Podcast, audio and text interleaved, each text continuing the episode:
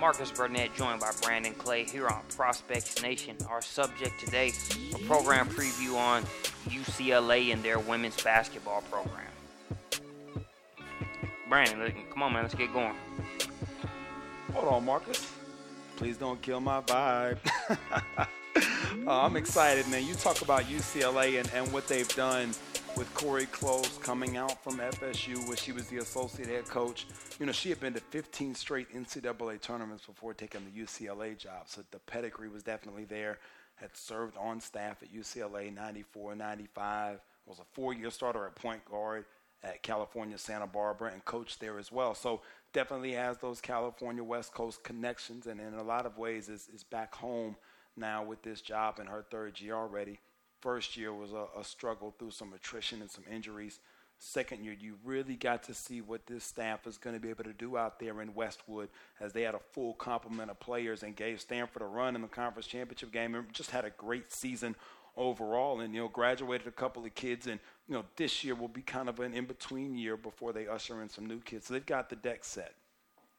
Let's talk about the assistant coaches. Uh, there for coach close well, cool group of, of people. Uh, you know, I, I, remember sitting with Cori Close actually out in Westwood in her office, and it was just her and the director of operations, Pam Walker. There was no staff yet. It literally was the first week after she had kind of gotten the job, was trying to get everything set. And Kyle Moore and I were out there for an event, a tournament out there, and got a chance to stop by.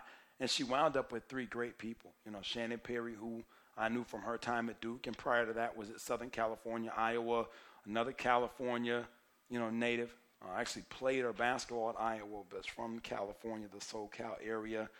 Tony Newnan, another West Coast guy, um, you know, has, has, been just a big help on the recruiting trails. And Encyclopedia, they give him a hard time, you know, for his amount of knowledge of the different kids and everybody's situation and what they're doing. And he, he's first class all the way around in terms of his knowledge of the players and skill development as well. And then you've got Jenny Huff, was a graduate assistant at Florida State to Cori Close during her time there, played at Colorado, and now winds up on the staff. She actually was out with us uh, shoot, just over a week ago for our National Fall Showcase. So the UCLA staff, they, they've worked uh, and done a great job. And like I said, Pam Walker kind of heads up everybody's logistics and really is just the go-to person there in the office. So I'm looking forward to getting out there and spending time with them. It's a great group of people. Let's look at the personnel pieces there for UCLA and talk about some of the key pieces coming back. Well, it'll be interesting, you know, dealing with some injuries and some of the things that have happened, whether it be, you know, a Lauren Holiday who missed most of last year as her freshman year, you know, with some concussion injuries, or, or now Kari Korver and then Kacy Swain, who are both out for this year with knee injuries already. You know, they're going to need some people to step up, and I, I think the the most logical person to be able to do that is Nirra Fields, uh, you know, a sophomore guard. I actually attended school in the state, so that's a kid that we had ranked in the top 10 in the country, and honestly, is a kid that we could see one day playing for the Canadian national senior team. Uh, if she continues to grow, she could score the basketball. In a lot of ways, her game is very similar to a Cappie Pondexter who's in the NBA, the ability to get a bucket almost at will and on command when she needs one. And then I think you've got to also look there in the backcourt, in addition to Fields.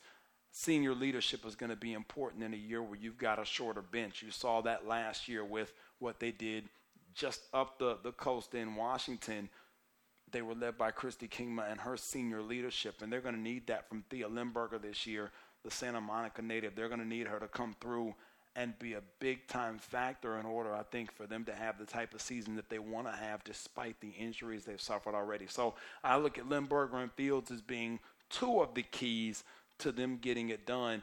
Lemberger's a kid that saw action in all 30 games with 29 starts a couple of years ago and really has been good throughout the course of her career and a steady hand.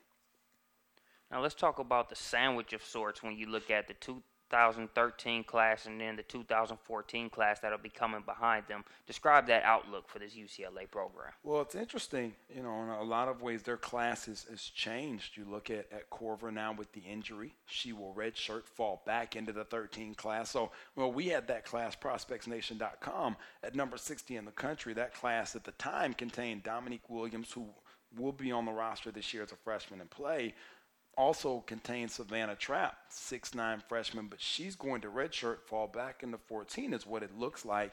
Um, they've got a, a, young lady that we weren't able to account for that's from Sweden, and Paulina Hersler, a six-two forward.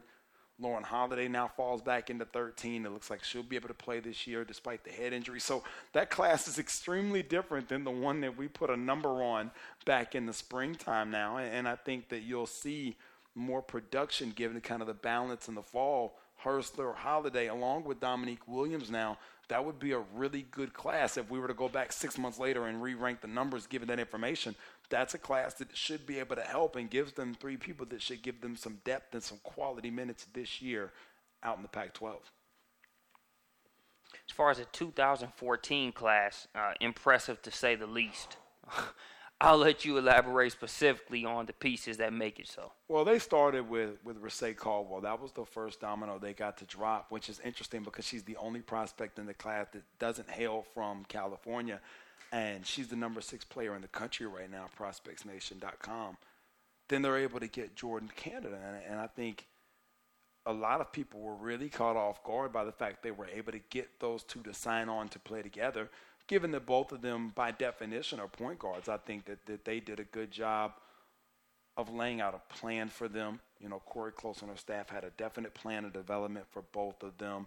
And both Canada and Caldwell bought into making UCLA something special. It has to kind of work both ways. Then you get, you know, Lajahna Drummer to help you at the, the forward spot. Monique Billings is going to help you at the forward spot. Kelli Hayes, a swing player, who's going to help you at the 3 4 spot. So now you have five kids in a single class, Marques, who all are ranked inside the, the Elite 60, and it gives them right now the number one class in the country. And barring some kind of incredible movement with A'ja Wilson either going to Ohio State or Texas, it looks like that's going to remain that way for UCLA. So definitely hope, and they've done a really good job of once again, we talk about sandwiching classes, building for the future and putting themselves in a great position long term. You know, this summer was able to see these three pieces, uh, you know, up close and personal there. Battle of the Borough, we were able to see that one-two punch of Jordin Canada and Lajahna Drummer uh, plenty of uh, times on Prospects Nation TV. And you know, Brandon, when you talk about the UCLA program, the injuries and and the, the different stage that's going to be set, a player like Recee Caldwell is going to definitely look to come in and be able to say, you know what, we've had some some different humps in the road, yep. things of that nature. Uh, but just you know, her makeup is just to be able to look at that challenge and say, okay, let's get it. So, no question. Well, she's changed her, her frame to touch on Caldwell. Really has worked hard and honestly, just her leadership. You know, we talk about Lemberger and what Lemberger means. And as Lemberger walks out of the door, who do you have that's going to fill that role for you? Caldwell's going to fill it and at the same age, she's going to fill it with a, a more skilled skill set, a more polished skill set than Lemberger had at the same age, which bodes well for Cori Close and her group always having a coach on the floor to be able to convey the message. And you see what that's doing, you know, even in professional sports, whether it be Peyton Manning in Denver, you know, whatever you want to look at. When you have someone who can coach your team on the field, on the floor, it only helps aid in the success of the program. You'll be there in Westwood on January 7th uh, to take in, take on the Colorado game uh, there in person. how forward are you looking to that trip? Man? That's going to be fun. Uh, you know, to be able to, to see them. Colorado, I thought, had a really good year last year. Really established themselves in the top half of the league, and and these are the types of games. If you're UCLA, you know, you're looking forward to these games. You want these games. You know, a team that's in the top half of the league at your place. You want to find ways to win. You know, because if the Pac 12 really as a league has changed tremendously since Cori Close got that job. That was a, a, league that was struggling to get a third team into the NCAAs. And you look at the landscape changing, whether it be Colorado, whether it be Washington. There are a lot of people who have done a really good job of turning over rosters and getting top shelf talent now.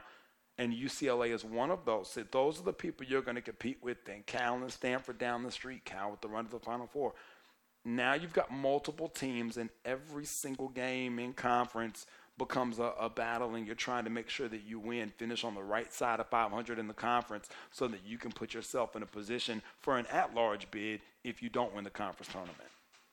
Could you pick nicer digs to play in out there on the West Coast than Pauley Pavilion? I tell you what, the renovations. I remember they were just started that when when Coach Close got the job, and we were out there, and I was out there two years ago, and they were kind of going through the middle of it. Everything was shut down and blocked off, and you couldn't get into anywhere. And they are now come out on the backside of that, and, and I am really excited to see it firsthand and in person. But the pictures are absolutely gorgeous, and obviously the history and tradition of John Wooden and all the other people that have, have come in between speak for itself. I'm excited to get out and visit the Bruins. Where was that John Wooden guy from? What state was he from? Oh man, don't start that, man. Don't start that Indiana stuff. And nobody likes Indiana but you, man. Most definitely. Shout out to the Hoosiers out there. Well, that'll do it for this Prospects Nation podcast. Thanks for joining us for this preview of the UCLA women's basketball program. We'll catch you back here next time.